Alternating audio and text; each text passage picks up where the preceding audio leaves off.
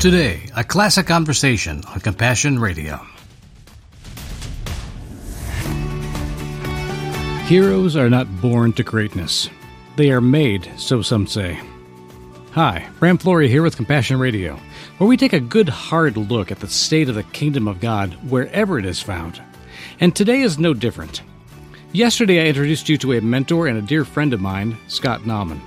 After almost 50 years of intrepid worship evangelism and intrepid missional living, he's in a whole new chapter of life, one that you might be entering yourself, whether you're 80, 18, or somewhere in between. It's in no small part due to the upheaval that billions have experienced in the past two years or so. COVID may be the defining event of this generation, but for the kingdom of God, what the Holy Spirit is doing in his body in the midst of it all is probably the bigger story. Much bigger, I'd say. So, we're going to jump back into a free ranging conversation on how God is showing up in all of it and what God is asking us to pay attention to right here and right now. Thanks for joining us today. Take those who were watching those events and give them a voice, give them an opportunity, give them a platform to be able to be a participant of some sort. Tell their story, tell their transformation be open to what the Holy Spirit is doing in their lives. In our fellowship on Sunday mornings, we have, we call them the fingerprints of God. And so it's just a natural thing to say, we are watching for the fingerprints of God this last week. And we don't play top that testimony. It's not that one is any greater or any less than the other. Mm-hmm. But I'm hearing it from other people. It's like that open mic time yeah. where people actually have a chance. And that's what God orchestrates in the encouragement and the building up of the body of Christ. It's fantastic. Does the body need building now is the big question. Oh my goodness. You know, it's one of the things coming out of COVID, the whole element of where fear has entered into mm. our culture enter into the body of Christ at various levels, different people and different maturity levels where somebody's at with their relationship with the Lord to be able to take that and just like you say, what I thought was going to be the day that I went to heaven and that I got to see the Lord face to face, but he wasn't done with me yet. And I get on the other side of that and all of a sudden I understand much more of the psalmist when it talks about the Lord is my light and my salvation.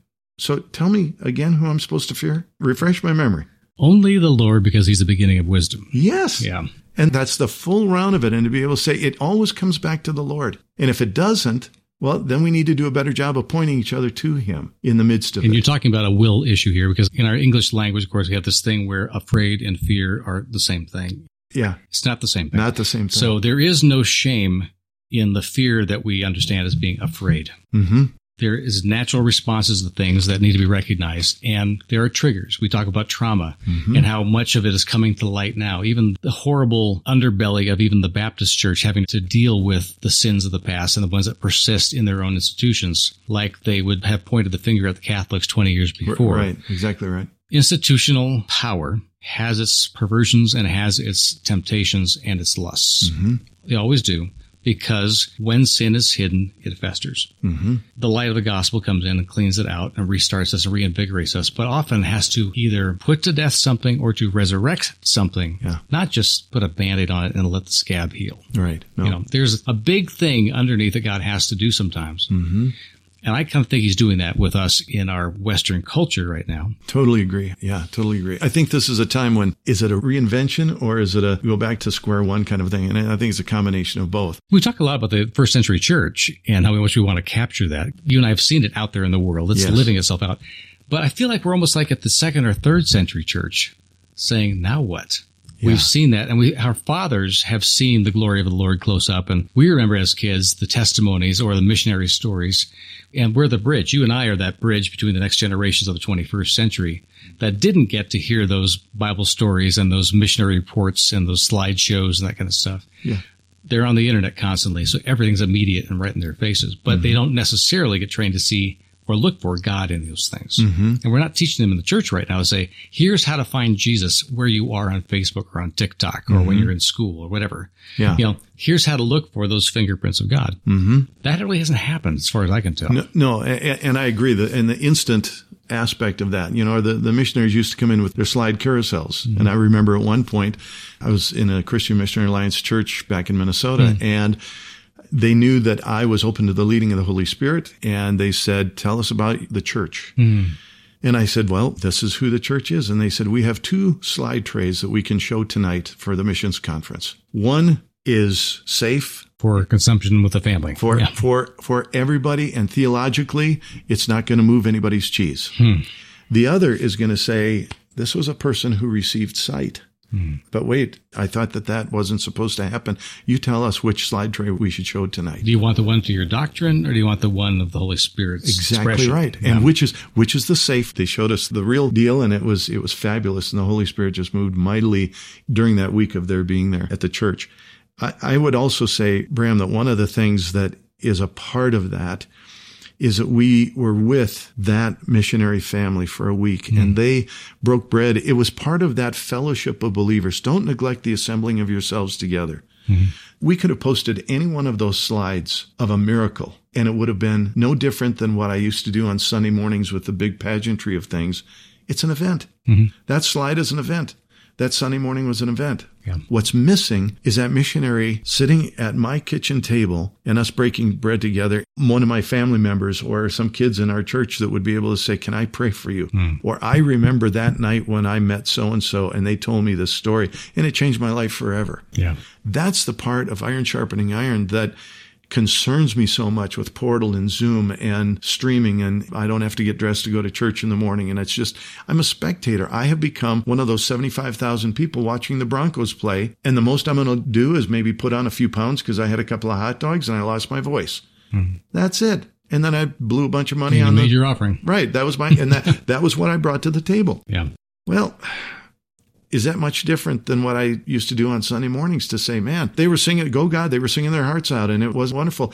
But the transformation didn't take place. And a key element of that transformation was the interaction of the body of Christ and the relationships that you and I share after 35, 40 years, whatever it is. I mean, it's, it's incredible to be able to say we pick up right where we left off, but that's because we had a relationship at that point that we just continue on today. And you know, when you're sitting down with somebody that this relationship is already eternal. Mm-hmm. Yeah. You know, it's, it's not likely to disappear forever because it can't. Yes. It's not its nature. Yeah. However, it takes some work to get ourselves back into that wavelength yeah. of saying, you remember what God did when? Yes. You start telling those stories and you start opening up your life again. Yeah. And you get to the point where you're able to share, you know what I'm really working through right now that I don't have an answer for yeah. is this. So you start exploring the now. Yes. And of course, we both know that this is where turmoil and the torment happens. It's mm-hmm. in the mm-hmm. now. It doesn't happen in, in the that past. wrestle. Yeah. We make things make sense in the past. Yeah. We have to reconcile ourselves or we still struggle or we drag along those traumas with us as we go or those joys. Mm-hmm. But they're not now. Yeah. And now is where the Holy Spirit is active. Yes. You were saying the fruit of ministry and where is the Holy Spirit in those things? We don't really talk about him. I've wondered about what the fruit was of all those years. And I think about the Holy Spirit's work is the invigorating, helping us to keen for the Jesus that the Holy Spirit wants us to see. Mm-hmm. To really just pour our hearts out and not settle for it anything less than touching the hem of his garment. Yes. You know? Hmm. Yeah. So the difference for me is not just that we saw fruit, but what happened with that fruit on the tree? Yeah. Was it abandoned? Yeah. Was it taken? Did it feed souls along yeah. the way? And I think about two seasons of lost fruit that we had on our farm down in Texas. Hmm. I couldn't get back down to pick the peaches. My son couldn't pick them because he's allergic to peaches. And he was the only person with the house for like two weeks. And I thought, I have lost the biggest bountiful crop of peaches I would love to have made ice cream out of. Yeah. or given away to friends. And yeah. nobody, because of COVID, could even get over to our farm to go pick them. Yeah. I watched the entire crop disappear that broke my heart because I planted that tree. Yeah. I've nursed it for 15 years and yeah. now it was doing what it was told to do. Yeah. The last time I was through, before we packed up and moved everything to Idaho, I walked around that tree and on the ground was the debris of old fruit from the year before. And in the midst of all that dead fruit were three or four saplings coming up. and I thought, God didn't forget that tree. Uh-uh. You know, no. So I wonder now if we feel like we've lost the fruit, and if so, does God have another plan for what He's going to do about new life because of the seeds that were inadvertently planted? Yeah. Because of this event, this yeah. worldwide phenomenon called COVID. Yeah. You talked about that. You know, Bram, I think that one of the things that has come about is not only the information that may have been right, wrong, or indifferent, we were just inundated with for the last two, three years but is the ability to maybe say, excuse me, but I've got a question. Mm. Is it okay for me to ask a question? Depends who you talk to. Exactly right. But within the body of Christ, known as his church, the bride of Christ, is it okay to ask a question? And I think one of the great things that God is doing in those little saplings is to be able to say, Hey, I don't understand this, or why were we always doing this hmm. before? Is it okay to ask that question? And you're exactly right. To whom are you asking it? And is it a safe thing to, to ask that question? Or is it your farewell out the door, whatever it might be, a broken fellowship because you just, oh, I asked the wrong question? Well, I don't know that it's the wrong question to ask. And I don't know that it's wrong to ask the question because it should be a safe enough environment for the body of Christ to say scripture only goes one direction. It always goes from stronger to weaker. Yeah. No matter what story you're reading, no matter Old Testament, New Testament, always goes stronger to weaker. So what question is it that's going to threaten the quote unquote stronger mm. to chastise or to disassociate with the weaker? No, you're going to bring them in. You're going to answer that question, or you're going to say, you know what, that's I a great question, know. and we we need to change that. Yeah. We, we we did that for decades, or it's a part of our denomination, but it really isn't doing anything to draw people closer to the Lord. And I'm also trying to remember how many times Jesus heard a question, went, "What a stupid question."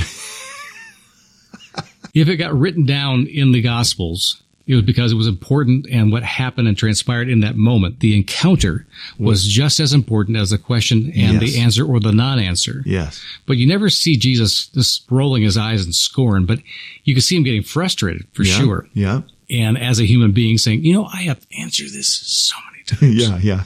But he never tired of the one who hadn't heard what they needed right. from God. Right and he was willing to spend time reiterating without being jaded or cynical. Mm-hmm. I never see yeah. that in Jesus' No, approach. and if there's jaded or cynical, it was usually to those Pharisees and Sadducees, and you've got your reward, dude. Yeah, and it's coming. Compassion Radio will continue to keep bringing you encouragement from the Word, inspiring stories from the front lines of faith, and awesome opportunities to make a difference for the kingdom around the world. But we need your help right now to continue doing just that. Every year, we commit ourselves to finding and supporting kingdom projects that are often hidden in plain sight, or that have an outsized impact in places that relief agencies or ministries just can't reach. Beginning last year, we put you in the center of the action in Ukraine. We visited with intrepid Ukrainian pastors like Oleg Magdich. With your help, we supported the only worshiping church in no man's land between the warring factions in the Donetsk region and sent money to support war orphans there. These were children of families on both sides of the conflict who were caught up in the horrific violence. And that was before the full scale invasion by Russia 19 months ago. Since then, we've helped supply farms and hostels where refugees and internally displaced Ukrainians have taken shelter. The pastor I mentioned earlier, well, Oleg now leads an all volunteer medical evacuation team operating right at the front lines, and he's doing his work right now.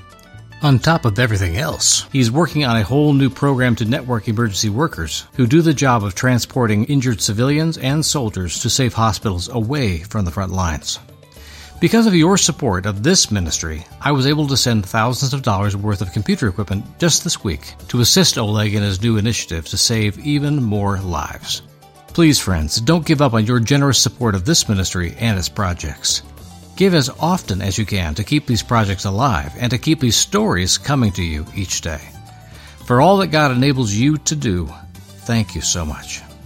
You can call us at 1 800 868 2478. You can write us at Compassion Radio, P.O. Box 77160, Corona, California 92877. Text the word compassion to 53445 or you can visit our website, compassionradio.com. Use any of these options to make your gift. However you choose to do so, please don't wait. God bless you for all you do and will do in the future. And now, back to our discussion. And if there's jaded or cynical, it was usually to those Pharisees and Sadducees. And you've got your reward, dude. Yeah, and it's coming. Okay. Here's a fair question Where is Phariseeism alive and well today? Oh boy. I think you and I have both seen it a lot because yeah. we've been around people who are in leadership or take their religion seriously, if not their faith. Um, one of the areas where I see it the most in today's world are those who have come through whatever, whether it's COVID, whether it's, you know, what's happening within the institutional church today, whatever the organization might be that they're trying to sustain is a lone wolf that has all the answers. Hmm. You know, the term counsel in, in scripture, not always, but many times, it's in the plural. Hmm. the counsel of many. The older I get, the less I know and the more I need to ask questions. Mm. But there's also an element that I certainly want to be humble in the midst of that, having the humility, the contrite spirit that is going to be open to say, I don't have all the answers. I got more gray hair, but I don't have all the answers. I actually have fewer. And the older I get, the more I'm the one raising my hands, asking the question, saying, I, I just don't get this. Why did we do this all these years? The Pharisee of today is the one who I believe would proclaim that they had it all figured out. Mm-hmm. I'll go back to the Billy Graham Association. Billy seldom referenced the association without saying the team. Hmm. He always used that phrase, the team. It was Cliff. It was George. It was Grady Wilson. There were those elements of saying, we do this together. Hmm. You know, they linked arms with Dawson Trotman with, uh, I was just out at the Navigators at Glen Eyrie last week and, and uh, saw a picture with Dawson Trotman with the team, right? Where's the team today. And usually it's somebody that has all the answers, all the pedigree, all the accolades to say, wow, you're, you are the, the top notch rabbi.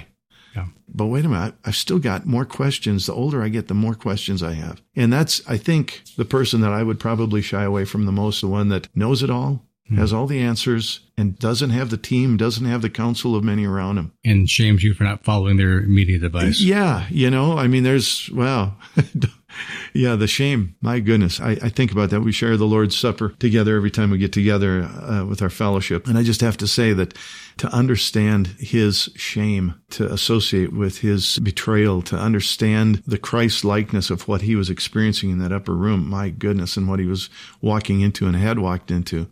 It's an amazing thing. And that shame is something that may be placed on us by other people. Or more often by ourselves for believing what we heard. Uh, right. But to be able to say, no, the freedom that I have in mm. Christ is absolutely incredible. And to know that there's therefore now no condemnation for those who are in Christ Jesus, that shame is coming from nowhere other than the pit of hell. Yeah. We know who our adversary is, and so pay him no mind. My wife and I have talked for years and years about the principle of not letting something live rent free in your head and letting the old tapes replay themselves yeah. because we recorded that tape. And it wasn't necessarily our voice or someone that we even respect now that was saying the things that are now ricocheting around inside our skulls. Uh-huh. But they keep coming back to haunt us at the times we need to hear his word. Yeah. Not those old tapes. Yeah. And yet something in us is cranking up that volume yeah. to make sure that the kindness, the gentleness of God does not penetrate. Yeah. We become the ally sometimes of, of God's enemy yeah. by allowing those tapes to keep going. Yeah. Where's the new sweet music? I mean, I think there's a lot of people that are feeling ashamed now that faith didn't seem to add up to much during a time when they were isolated mm-hmm. or they felt like they disappointed God because they weren't faithful to him during those times or they lost somebody or even the families that had suicides in family with young people yeah. that just couldn't take the isolation. Mm-hmm. And now, who are they? They were the leaders of the faith in their church. They were the anchors of the community. And still, one of their own family members committed suicide because of the trauma that COVID brought on this world. Mm-hmm.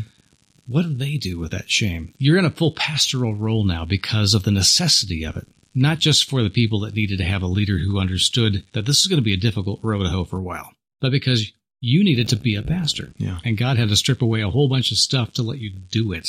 Yeah.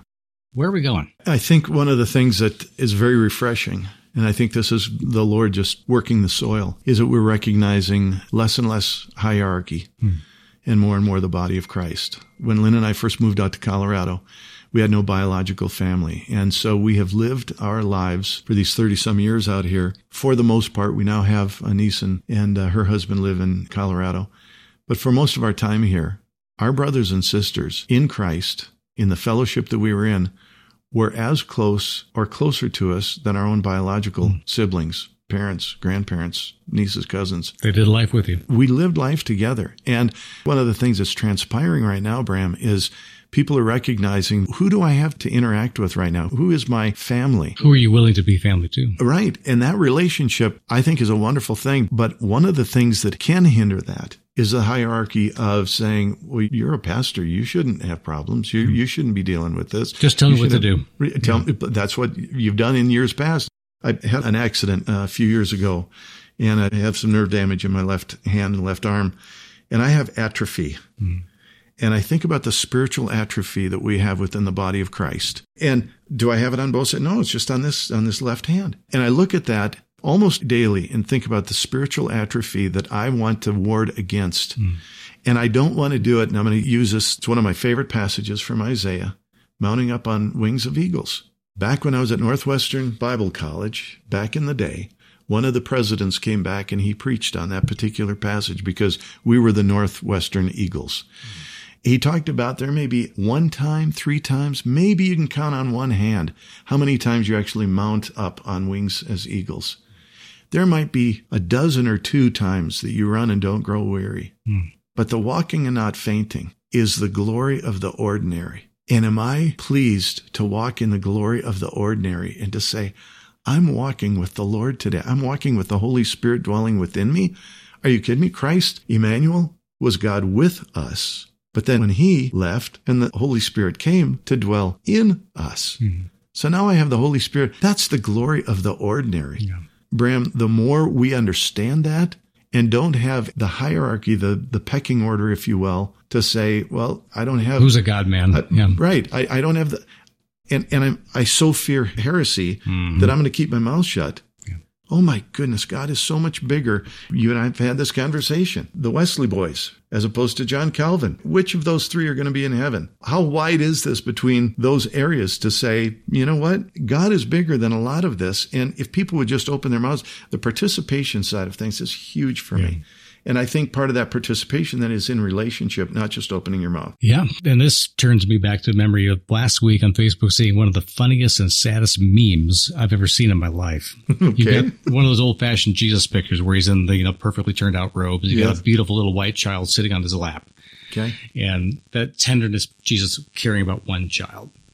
And the meme says, uh, it's beautiful, Jesus, but why am I the only one here? Jesus says, well, because everyone else's theology was just a little bit off. yeah. That's what we end up believing a lot. Right. As if we are trying yeah. to make sure that Jesus follows our rules for who's in and who's not. Yes. Yeah. And we get hung up on that in ways that really mess up our life and our testimony, mm-hmm. the way we mm-hmm. would be willing to live with those who are, quote, not like us or don't agree with us. Yeah. Um, even within Christendom. Mm-hmm. So we have to adjust our sails to trim to where the wind itself is blowing, not the other way around. We're not forcing the Spirit to blow our sails. Yeah. But where is the Holy Spirit in all of this? Because a lot of people have said, I've lost my will to live just in despair. Mm-hmm. There's something about the Holy Spirit, which is like the antidote for despair. It seems that way through scripture, yep. which tells me there's not a lot of communion happening or recognition that if you really are His, whether you feel it or not, He's still there. And I've talked to people about how does God know what you're going through? Because He's looking through your eyes. Mm-hmm. You know, if, if you want to know what God sees, look around you. Yeah. If He's with you, He's seeing what you're seeing. So you got plenty to talk with him about because he's seeing the same thing you're seeing. Yeah. And not from a different perspective all the time. Mm-mm. He's right through you. I think we end up mistaking the presence of the Holy Spirit because we don't realize that He's with us, standing with us, seeing what we're seeing. He's not standing in front of us in our way. No. So how do we get to know that Spirit as we step out now, as we begin to be brave again, walking the path or finding our way to what God has next for us? You know, Bram, I think just raising the question is probably step one because in so many environments, conversation of the Holy Spirit wasn't taboo. It just wasn't welcomed. I've referenced this before in, in the hymnals, right? Mm-hmm. One of my favorite hymnals. You, you go through and you find songs about the Father mm-hmm. and you'll find 30, 40, 50. You go to find songs about Jesus, you're going to find three, 400. Mm-hmm. You go to find songs on the Holy Spirit, you might find 3 mm-hmm. Spirit of the Living God, fall fresh on, right? Whatever it might be. Chorus, yeah. You know, might might be one of those three. I mean, it's very, very limiting to say, wait a minute, we are so focused on the life of Christ, which I don't want to take the spotlight off. And so is the Spirit. As is the Spirit. So what's the role of the Spirit? To bring glory to the Son and to the Father, right? Yeah. So in the midst of that, the role of the Holy Spirit today is the Father is seated, the Son is seated, the Holy Spirit is in me.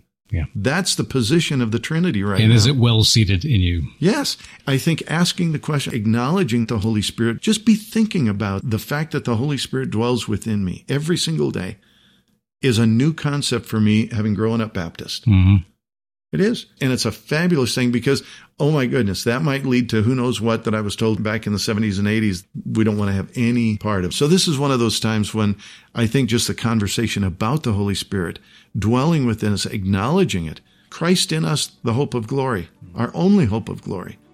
Well, that Christ in us is now in the form of the Holy Spirit. The Spirit of a living Christ. And so it's an amazing thing to, to walk in that fullness. Mm. I have a good friend of mine that always says, Scott, where's the power? Mm. Where's the power?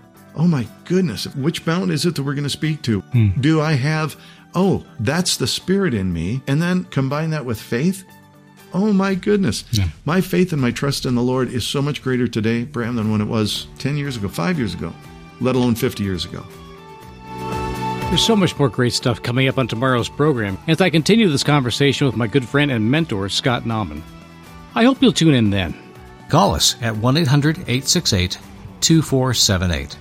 You can write us at Compassion Radio, P.O. Box 77160, Corona, California 92877. Text the word compassion to 53445 or you can visit our website, compassionradio.com. Please don't wait. God bless you for all you do and will do in the future.